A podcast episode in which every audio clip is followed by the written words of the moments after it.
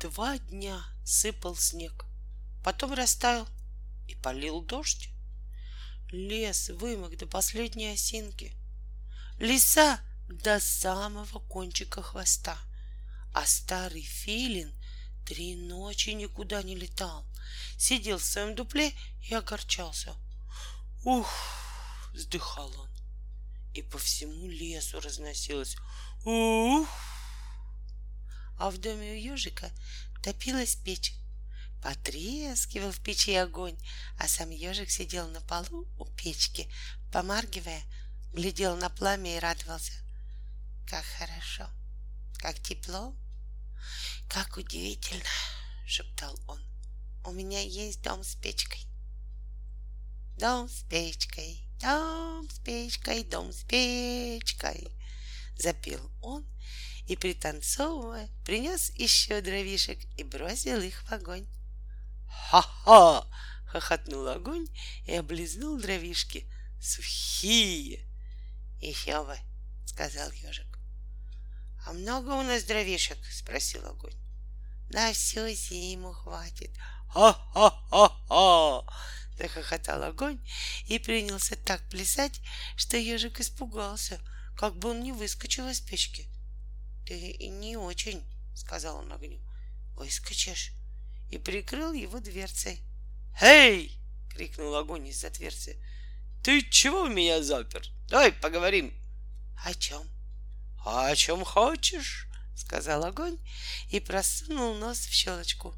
Нет уж!» — сказал ежик и стукнул огонь по носу. «Ох, ты дерешься!» — взвился огонь и загудел так, что ежик снова испугался. Некоторое время они молчали. Потом огонь успокоился и жалобно сказал: «Слушай, ежик, я проголодался. Дай мне еще дровишек. У нас же их много». «Нет, — сказал ежик, — не дам. В доме и так тепло». «Тогда открой дверцу и дай мне посмотреть на тебя». «Я дремлю, — сказал ежик. — На меня сейчас неинтересно смотреть». «Ну что ты, я больше всего люблю смотреть на дремлющих ежиков». «А почему ты любишь смотреть на дремлющих?» «Дремлющие ежики так красивы, что на них трудно наглядеться». «А если я открою печку, ты будешь смотреть, а я буду дремать?» «И ты будешь дремать, и я буду дремать, только я еще буду на тебя смотреть». «Ты тоже красивый, — сказал ежик. — Я тоже буду на тебя смотреть». «Нет, лучше ты на меня не смотри, — сказал огонь. — Я буду на тебя смотреть и горячо дышать, и гладить тебя теплым дыханием».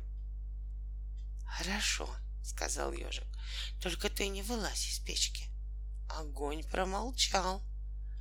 Тогда ежик открыл печную дверцу, прислонился к дровишкам и задремал.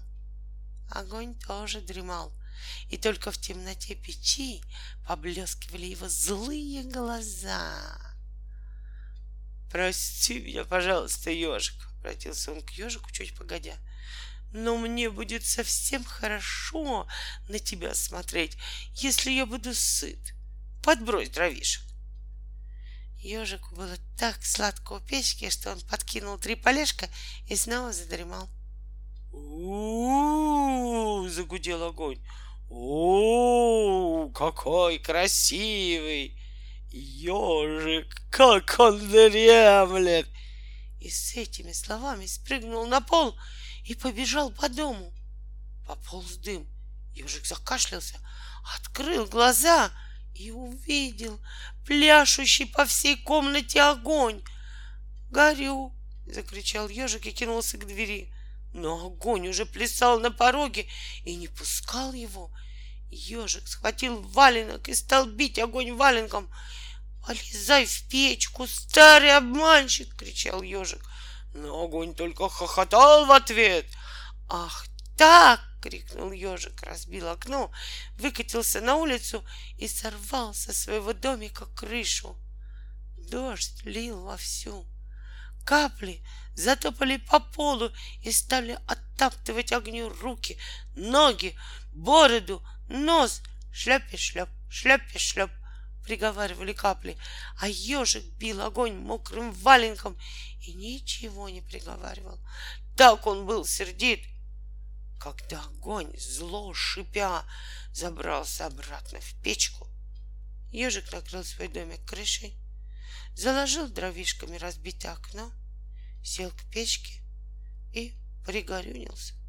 В доме было холодно, мокро и пахло гарью. «Какой рыжий, лживый старикашка!» — сказал ежик. Огонь ничего не ответил. Да и что было говорить огню, если все, кроме доверчивого ежика, знают, какой он обманщик?